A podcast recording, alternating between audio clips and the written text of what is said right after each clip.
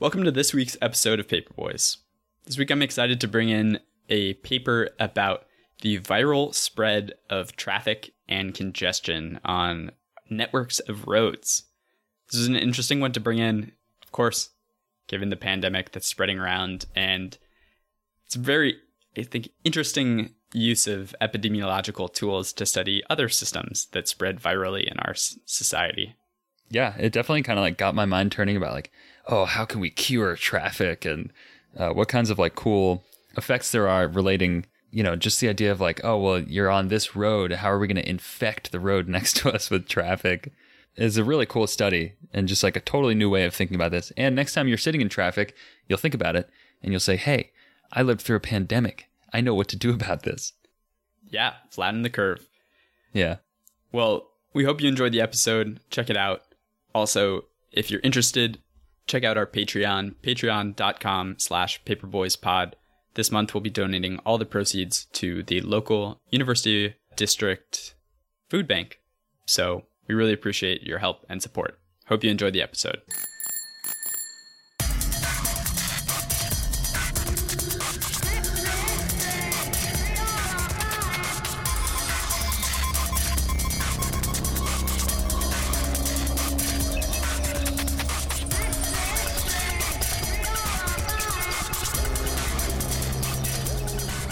Welcome to Paper Boys, the weekly podcast where we unravel the research behind the latest major headlines in science. I am your host today, James, with fellow co host, as always, Charlie. Welcome, Charlie. Hello, James. You know, I have to say, there's one thing that I miss the most about recording in person. What's that? Uh, standing up. Standing up. Yeah. Because I don't, I don't have a good like spot to record in my apartment while standing up. Whereas you have this great like tall desk that we could stand at feels very collegiate. Yes, it does. You know, just there's actually there, two guys talking about an academic paper, maybe sipping a beer. What we really need is like to get some mics that'll clip to our shirt, and then we could walk outside, you know, in the agora, wearing our togas, discussing yes. academics. Yes, just like I mean, just like Aristotle and Plato used to do when they were recording their podcast. Yeah, there's actually a oh, it's killing me. I always forget what the word is. It's a word that we all know and we all use, and it actually means it's like Greek for learning while you like walk and talk. And it's like it's like what Plato did and like how Plato taught. Man, it's kind of like you know comedian Kevin Nealon. Oh yeah, I love Kevin Nealon. Kevin Nealon does like the he goes on like walks with famous people and just like records it. Really, dude, I need to check that out. I mean, you know, it's like pretty average, but like we could do that and basically solve the universe. Uh, yeah. Sorry, I'm trying to find the word for. I can't find it, dude. No. Wait a second. I really. I might have. Oh, uh, peripatetic. Excellent. You ever heard that word? Excellent. No, I mean, I'm familiar with the concept, but I've never heard that specific word. Peripatetic. Uh, yeah, peripatetic means Arist- Aristotelian it's but it's because Aristotle Ooh. liked to walk and hmm. walk and talk. But it also means traveling from place to place. But peripatetic, like the peripatetic method. I don't know. I'm probably making things up at this point, but I remember no. when I first learned that, I was like, "Oh, nice." I went to a talk from a renowned scientist. Someone asked him a grad school question, and that was what he said was like one of the most beneficial things. He was like, "My advisor would go on walks with us and make us talk out ideas without having a whiteboard and stuff." Dude, that's actually when I've had like my biggest like well not I wouldn't say like breakthroughs, but like when I'm really stuck when I'm researching, I go for a walk and I like talk to myself and like kind of try and work through the problem and it always unsticks me. Yeah. Fresh air. Well, anyway, this enough, uh, just enough Greek history. No, it's actually somewhat relevant because you might say that this paper is anti-peripatetic. Ooh, okay. Why? What is it about? Well, not anti but it's about traffic. And, you know, what's more mm. anti peripatetic than pollution? Dude, and traffic is also like, it's the opposite of walking places. It's like sitting in a car and taking forever to get there. And yeah, yeah. If you've had the best ideas of your life when you're walking, I've had the worst ideas in my life stuck in traffic on I 5. yes. Dude, that is so true. Okay, you and I have even had this conversation before. It's like a test of like a friendship or a relationship is like if you can sit in traffic with a person and not be upset, like, and have a good time, then like that's a good friend. Yes. And not direct your sort of overall anger with the world at them. Yes, I think that we've also yeah we've also come up with the correlation between uh, you know because we've we've done a bunch of like hikes together where you drive kind of out of the city and eventually you reach kind of nature and then coming back from nature into the city, you just get in like a worse and worse mood. It's a roller coaster. the denser the traffic gets. Yes. I hear more marriages are lost on the drive back from hikes in the Seattle area than in, in any other situation. Mm, that is true. Yeah, I read that. Uh, so we're talking about traffic. Um, what's what's the forefront of research on traffic? How is this making news? So this was making the news because uh, some researchers were trying to model traffic in a novel way. So novel, in fact, that it's very similar to the novel coronavirus that we're all dealing with right now. And Really? yeah, they were trying to ask the question of does traffic spread virally during periods of uh, high congestion? Vir- how So, how would it spread viral? I don't really understand what that even means. well, you know when you plug in an, an address on your phone and you're like looking on Google Maps and then like you just see the whole map is red, like painted red because Oh yeah, so it's like a web. Yeah. So they're like, huh. Traffic is basically caused by interactions of people on these congested streets. Wouldn't it be interesting to look at it from the perspective of an epidemiologist and see how it spreads along streets on the congestion? Because Whoa! So like one street gets congested, so then people start going to another route, and then that gets congested. yes, yes. So instead of like Interesting. okay. in epidemiology where you're looking at okay a person is sick who do they come into contact with and then from that who else gets sick and how do they spread that on you're like okay there's a congested street how many non-congested streets are there and how quickly do they become congested and then you know start infecting more streets with their congestion Wow, that's a really neat concept. Because we well we talked about this a couple weeks ago with kind of like the modeling that they do for the spread of disease, and they and there's all these parameters of like well how close contact are people and how densely populated is a certain area and whatever. And these all sound like areas or variables that could very easily be adapted to like the closeness of streets and their throughput and how many people tr- you know need to travel between different urban areas and Yeah, exactly. And, you know, I don't do a ton of math, but if you've taken like undergraduate calculus, you don't know enough math to basically start generating the model. It's just ordinary differential equations where you're looking at the relation between uh, streets that are congested, inversely, streets that are free flowing, and then streets that have recovered.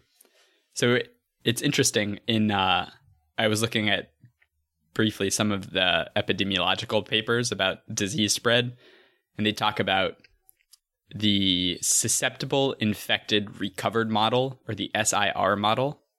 Hmm. And we've been seeing a lot of these plots. Basically, you have a whole population, so that represents 100%, and someone gets infected. And so the infected starts growing exponentially the susceptible starts decreasing and then eventually the recovered starts increasing Oh. and if any point in time if you add all three up you get one But Yeah, but and then eventually recovered will be a hundred percent. yes hopefully Huh. Okay. All right. Wait. So for this whole like traffic thing, I, I guess I it totally makes sense to me how they're going to model traffic the same way they model epidemiology stuff. That's my technical word for it. Uh, what what actually made the news here? Like, what what was the? Can you give us some headlines? yeah so one from ifl science is studying how epidemic spread is surprisingly good at helping us understand traffic jams um that was the only one i found Oh, oh. So wait. So the story is you can apply the same models. yeah basically Oh, I understand. Okay. I, I thought that there was like, oh, there's a group that applied the same models and look what they found.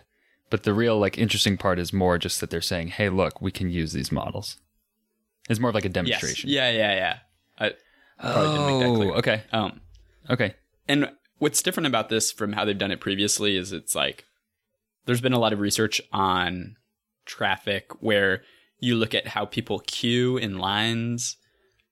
So that's Yeah. like you can imagine that's a much more like microscopic level. And Dude, I remember when I was applying for undergrad, I thought that I wanted to be an applied math major. yeah, And uh, like just the only thing that I really remember from that time was like kind of just looking at these applied math program like departments and and then kind of clicking through to see what their research is, like what's on their homepage. And just all of them had these things about like queuing theory and how, you know, how people queue and queuing, queuing, queuing. And like at the time I was like, hmm, how interesting. And I hate to say, but now I look back on it and just think like, oh man, I would never have survived applied math. I know.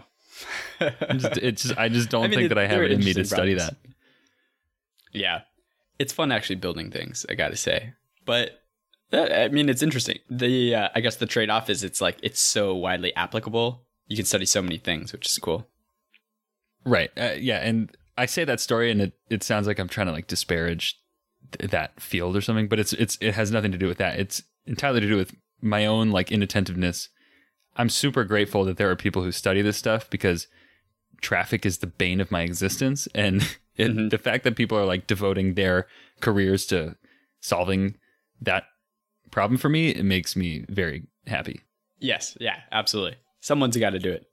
Someone's Yeah. got to do it. I'm just saying I couldn't do it. Yeah. Well, Charlie, this was so simple, even you could do it. Okay. Although- so what's the so what's the paper then? I say that. It's also a nature communications paper. So, you Yeah. know, No. they write it so clearly, you're like, oh, this is great. And then it's probably so complicated behind the scenes. Right. They But- make it sound easy, but Yeah. So the paper is entitled A Simple Contagion Process Describes Spreading of Traffic Jams in Urban Networks. The first author is Meead Saberi, and this came out of the Research Center for Integrated Transport Innovation, the School of Civil and Environmental Engineering at the University of New South Wales in Australia. There are also a hmm, couple other collaborators from Toosi University of Technology, Tehran, John Hopkins University in Baltimore, Maryland, and the College of Environmental Design at UC Berkeley. okay. The paper is open access to, and we'll have a link on our webpage, as always, paperboyspodcast.com, if you want to check it out. Um, it's kind of interesting. So here's what I'm wondering: is this like? So you say it's nature communications? Is that a uh, is that a subset of like you know letters that people are writing, like short papers, or is communications like uh, you know the field that this is applicable to? And the reason I'm asking is, I'm wondering: is this something that these people whipped up because they're like, hey, look, this is something that we can do based on you know all this kind of interest that's being put in contagion models? Or is this something that these people have been working on for a long time and it's just coincidentally lines up? I actually want to see what the turnaround time is. So, Nature Communications is like one of the open access subjournals of broader nature. So, I do think things get in, I don't want to say slightly easier, but it's like slightly faster. I think it's considered slightly easier to get your thing published in Nature Communications versus Nature. Oh, I see. And it yeah, and you're right. It definitely is not um, the field of communications because then there's also subjournals I'm seeing. There's communications biology, communications chemistry, communications physics. Yes. Also, well, so this is interesting. I guess it, I mean, it still takes a long time. So this paper was received on June 3rd, 2019, Oh, really? accepted March 2nd, 2020. So how Wow, perfect okay. is that timing? Yeah. So that's funny. They submitted this, you know, almost a year ago. And now here during the epidemic, they're like, all right, we'll publish this. Yeah. Seriously, it's perfect. Okay, Um, so that answers my question then. These people are already doing this, and it just coincidentally now comes out during the epidemic. Yeah. Also, just to say it's like easier than getting into nature does not say much because nature is really hard to get into. Yeah, it, like getting into nature communications is still probably harder than getting into most other journals. Yeah, exactly. So, yeah, Fortunately, though, it is open access if you would like to check it out. And yeah, I don't know. It was just an interesting paper. I always really enjoy the papers where they cross disciplines and bring in sort of analytic tools or paradigms that have been used um, successfully in other fields and try to rethink problems because I, I think that's a great way to to innovate really a lot of the problems we solve you know they all have really similar structures so you know mix and match a little bit who knows what you'll find Yeah. Okay. So is there anything like in particular about this paper you wanted to dive into?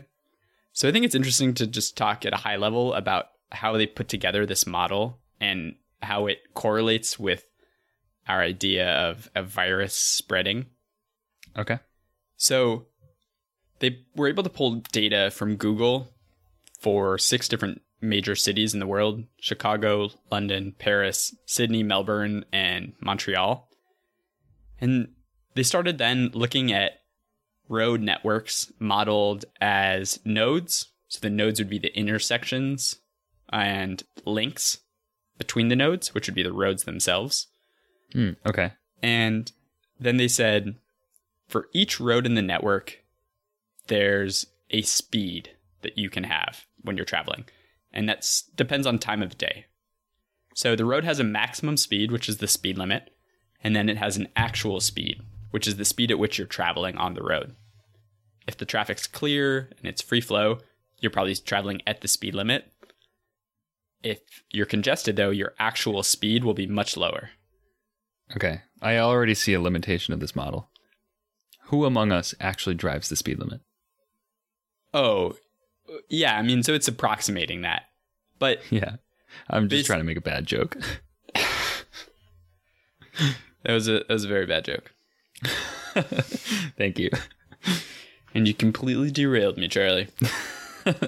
Yeah, Yeah, sorry. no. And assuming that everybody drives the speed limit, I just, you know, it's my podcast too, James. I need to hear the sound of my voice every 30 seconds, okay? no, no, no. They've already made a bad assumption. Nobody drives the speed limit. yeah. That's This like will never work. that's like what I'm finding is like a terrible habit that I've picked up in grad school is like just trying to question everyone's assumptions, even like when they're so simple. Just like, well, um, well, technically, you know, I mean, if you're assuming 55, most people actually drive about 63. So, I don't know. I know. I remember last weekend when I was driving to Mount Vernon. Yeah, I was not going the speed limit. That's yeah, You're gonna have to play this at your defense. Like this will be the final evidence that yes, you are ready to pass your PhD. You are ready to like- nitpick everything. yeah, yeah. Oh God, I hope they don't play my podcast in my defense. I'm definitely not graduating. Hi, and welcome to Charlie's Defense. you should say that. Uh, we actually did do. Sorry, now I really am derailing. But we actually did do a journal club this week in for like our plasma group. Uh huh. Um, and we did the the Uranus plasmoid paper from last week's episode. Were you the paper presenter? Uh, I kind of like intentionally made myself not the paper presenter, but I was the one who said, "Let's do this one." Oh, sweet. But then no one was really interested, so then I kind of like tried to ask some questions, and but we mostly just you know had a beer and talked. Mostly just listened to our episode about it. Yeah, actually, uh, my friend who like who like organized the journal club, she just sent the episode out to everyone, and people didn't even listen to it. The jerks. Jerks. Dang. That's cool though. That was an interesting paper. Uh, anyway, sorry. Now that I've really derailed you, so they're talking about intersections as nodes. Roads are like links between the nodes, and then speed of things traveling between the nodes is the speed limit, but could also be like throttled down depending on traffic. Yeah, so just as an example, like say I'm driving on the highway here in Seattle. The speed limit's 60 and we could come up with different like thresholds for saying the road is congested or not. So we could say that okay, if I'm traveling at 40 miles per hour or less on this 60 mile per hour road, then it's congested. So that would be a factor of 0.4 or uh sorry, 0.8. 40 divided by 60. We could be a That's little not bit point eight, but okay. yeah, Point six repeating, 0.6 James. repeating uh math dude and This is why I didn't go into applied math. exactly. Um, You're not a good queuing theorist. no, I'll never make it. But you could you could get a little bit stricter too and say like, okay, let's instead set this limit lower, which would mean that congest we would consider a road to be congested if the speed limit drops even more. So you could say 0.5. So then on the highway, I'm going 30 miles per hour instead of 60, which sucks. Yeah. Um, and this basically then allows the researchers to study the spread of congestion under different levels of traffic jam, basically. So okay. what they did then is imagine at time zero. So this is like 3 a.m. when there's no congestion, all the roads are flowing freely. At this point, you could measure the number of roads in your entire network that have free flow and basically say all of the roads are healthy, susceptible individuals. So now time is advancing and we're getting close to rush hour. So you start to hit a little bit of congestion on the highway, and you can think of this congestion as flowing backwards from your car. Like you brake, then the car behind you brakes. And so the congestion is sort of it's spreading upstream, if that makes sense. Interesting. Okay. And so, with this idea of congestion heading upstream, you can then start to think of each road in the network as having a certain number of contacts to roads that are further upstream that are not congested. So, this is like the infected person who is in contact with a bunch of people who have not been infected yet. Oh, so okay, so because because I slowed down here, mm-hmm. six miles back, eventually that propagates to a point where those people are now in traffic and they're going to start taking different roads. Yes. Whoa, dude, that's blowing my mind. Yes. Oh, I hate I hate thinking about those kind of butterfly effect things. I know this is like on such a small, insignificant scale, but kind of freaks me out. Yeah, it's strange. And it's scary Like- when you think of it in terms of a virus, even though it's just traffic. Oh yeah, totally. But even just like I could be sitting in a traffic jam because one guy changed lanes without using his blinker an hour ago. Oh, yeah. Dude, I've, You know? I felt that on the East Coast on like I 95 going oh, north. Oh, it's the worst. Yeah, it's like literally like 5 a.m. You're like, I'm going to beat traffic. And there's this huge traffic jam. And you're like, what? where did this come from? Yeah, and then when it fi- and then when you finally get to the point where it frees up, there was actually there's nothing there. No one's like rubbernecking, and you're like, what? How did this happen? Yeah, there was an accident like three hours ago that people were staring at or something like that.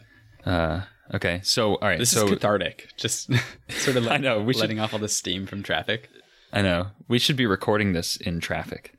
Yes. If you have any frustrating traffic incidents, let us know.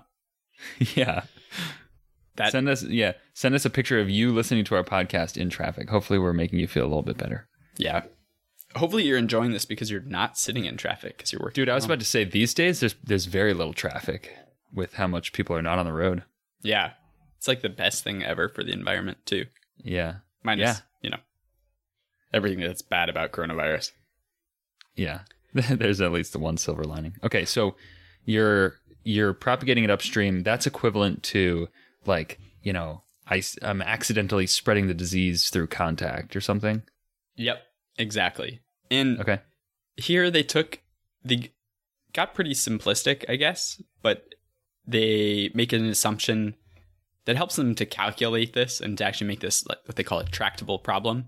And so they say that they assume homogeneous mixing. And the way you can think about this for this paper is that basically at any given moment in time, a congested road has some probability of being connected to a free flowing road downstream. And the easiest way to think about this really is like in epidemiology, this would translate to an infected individual has some finite probability of contacting every other person in the community. I see. So instead of modeling like, well, I've got a 90% probability of, of interacting with some people and only a 10% other people, you kind of just average it all out. Exactly. So it's like if 10% of the p- entire population has the virus, sorry, if 10% of the entire population has the virus, you could say, assuming homogenous mixing, that 10% of the people I interact with daily have the virus. So it's really it's kind of like what we talk about with coronavirus, where they talk about the um, the reproduction parameter or the reproduction rate, like R naught. Yes. Uh, and so if that's greater than one, then you're going to have something that spreads virally. Uh, but that greater than one really is the summation of, or the average of like some people don't spread anything and that and they and they're a zero and then other people maybe spread to like 30 other people and so that's what brings the average up Yep. And so, so the traffic just has some sort of reproduction rate kind of parameter exactly. And they actually calculate the R naught value based on their equations. Dude no way this That is was so cool Okay. Perfect. Um, Dude, this is also a great like great timing to be talking about this paper because like like 2 months ago most of us would be very unfamiliar with most of this terminology. But now like we see every we all see this in our news feeds every morning, you know? Like we're all kind of like amateur epidemiologists now, you know? Yeah, I wonder if, like, in the initial draft of the paper, there were like, "This was explained ten years ago in the movie Contagion when on a whiteboard they draw this," and Yeah. that now they're just like, "Scrap that!" Like everybody knows what this means. yeah, that's so funny. Um, it's like as a PhD student, you just wish there was something like major worldwide where like suddenly everyone would understand your research, and then you don't have to explain it. I mean, yeah, I have a feeling that epidemiology PhD students are not hoping for a pandemic. No, no, no, no, no, absolutely not. But like, Yeah. you know, everyone in the world becomes enthralled with the next mission to Neptune, and you're like, yeah, Yeah, or maybe, you know, the earth will be imminently swallowed by the sun and now everyone knows what plasma is. yeah, exactly. For a brief for a brief 1 week before we all burn in an inferno, everyone will know about my research. If you got Charlie's just gonna go around like telling everyone like, guys, I told you this stuff was cool ten years ago. Yeah. Um, so yeah, they do calculate an R naught value, and so the way that they describe R naught for traffic is it's a value that is that equals the spread rate, so the rate at which the congestion spreads times the number of like physical lengths of the roads divided by the recovery rate. So if a road can recover from being congested fast, the spread of congestion will be slower. If you have fewer links between roads, so that's like the traffic equivalent of self isolation, your spread is slower. And then, Oh yeah.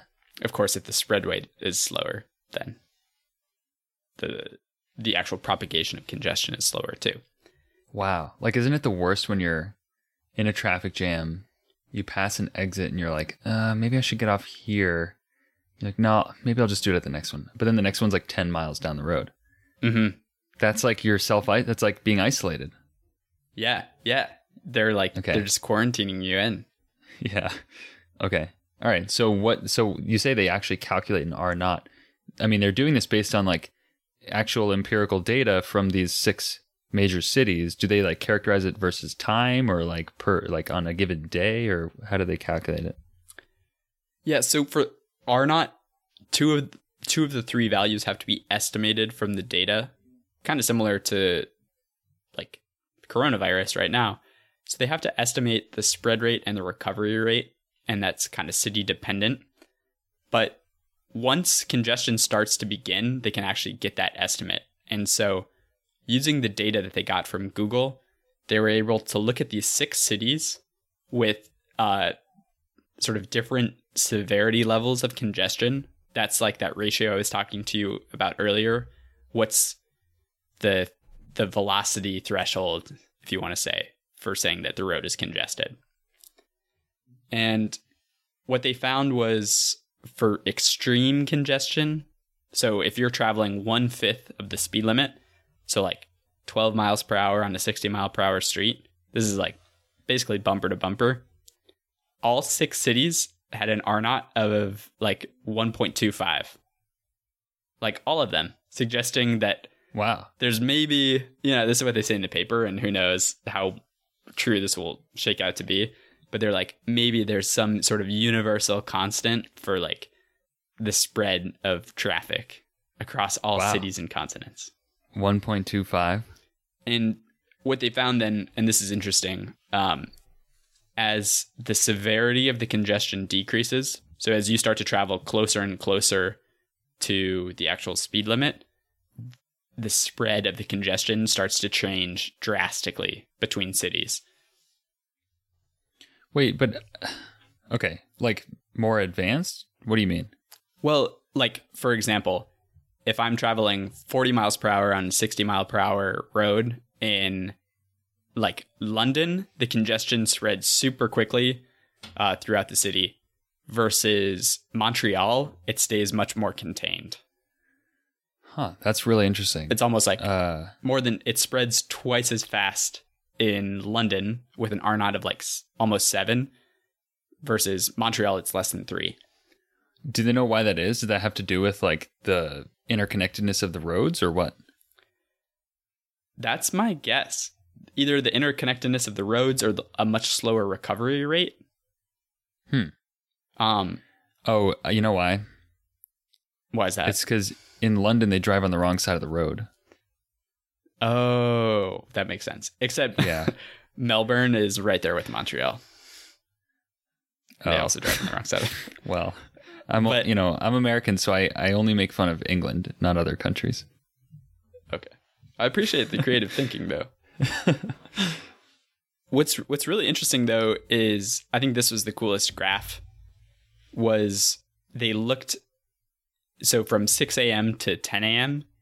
in all six of these cities they uh, modeled the congestion and then actually plotted it based on the empirical data they could get from Google and it's it's basically that same kind of Gaussian shaped bell curve, but Oh for yeah, dude. congestion instead of like active cases of a disease.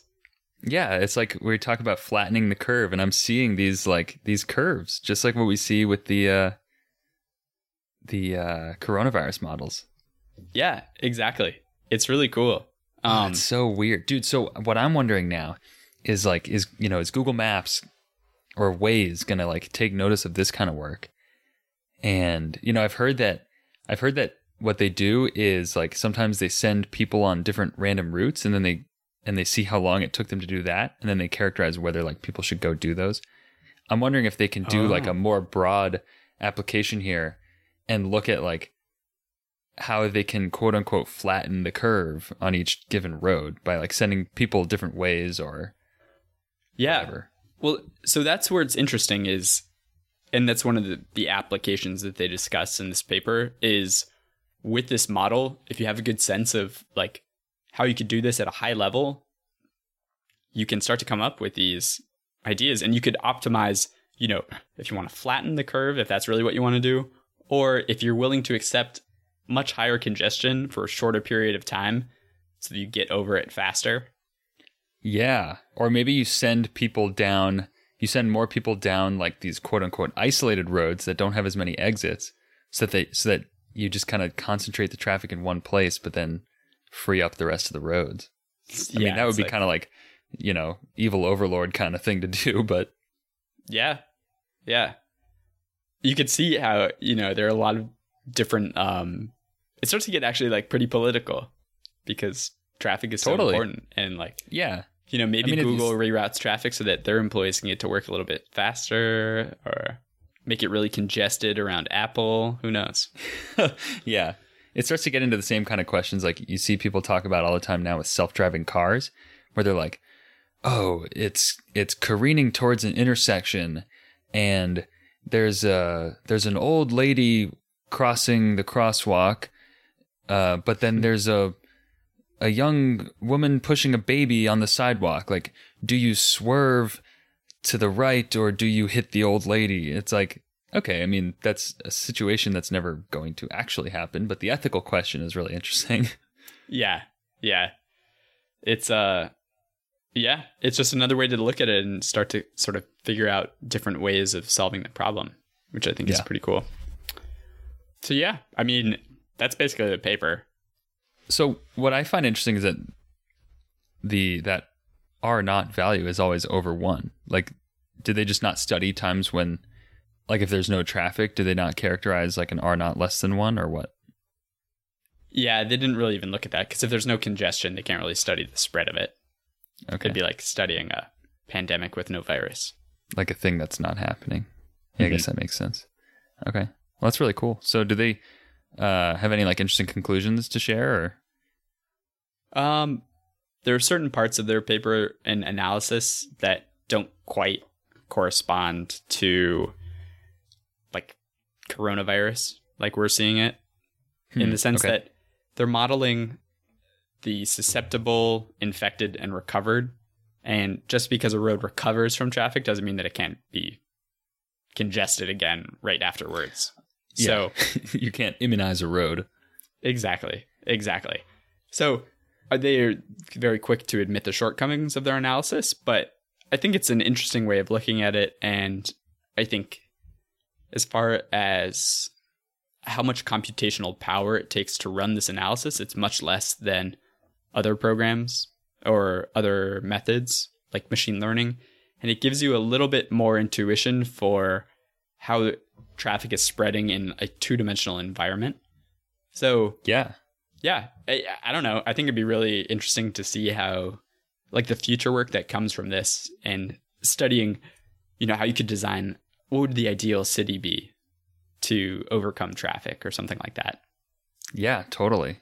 So yeah, I mean, this stuff is really fascinating to me. Like, you know, I mentioned in our coronavirus episode, like I do, I do kind of analytic modeling in my research too, and it's just so powerful for the, this exact reason. Like, it's really simple equations that can be solved like super quickly by a modern computer, mm-hmm. but that like give you so much valuable like high level insight.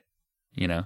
Yes, exactly. Like already we're sitting here talking about how we're going to alleviate traffic jams and you know in in a way that I think you know maybe a lot of people aren't really thinking about like they're you know people are saying like okay well let's build a you know let's build a um what do they call those like an express lane or something but it's like well that's so specific you know what what's like the what's the overall problem here yeah yeah exactly like it is starting to get a little bit more into uh you know universally what's happening with traffic and yeah. i just think it's i think it's cool it's novel and I appreciate the fact that it actually has like very practical applications.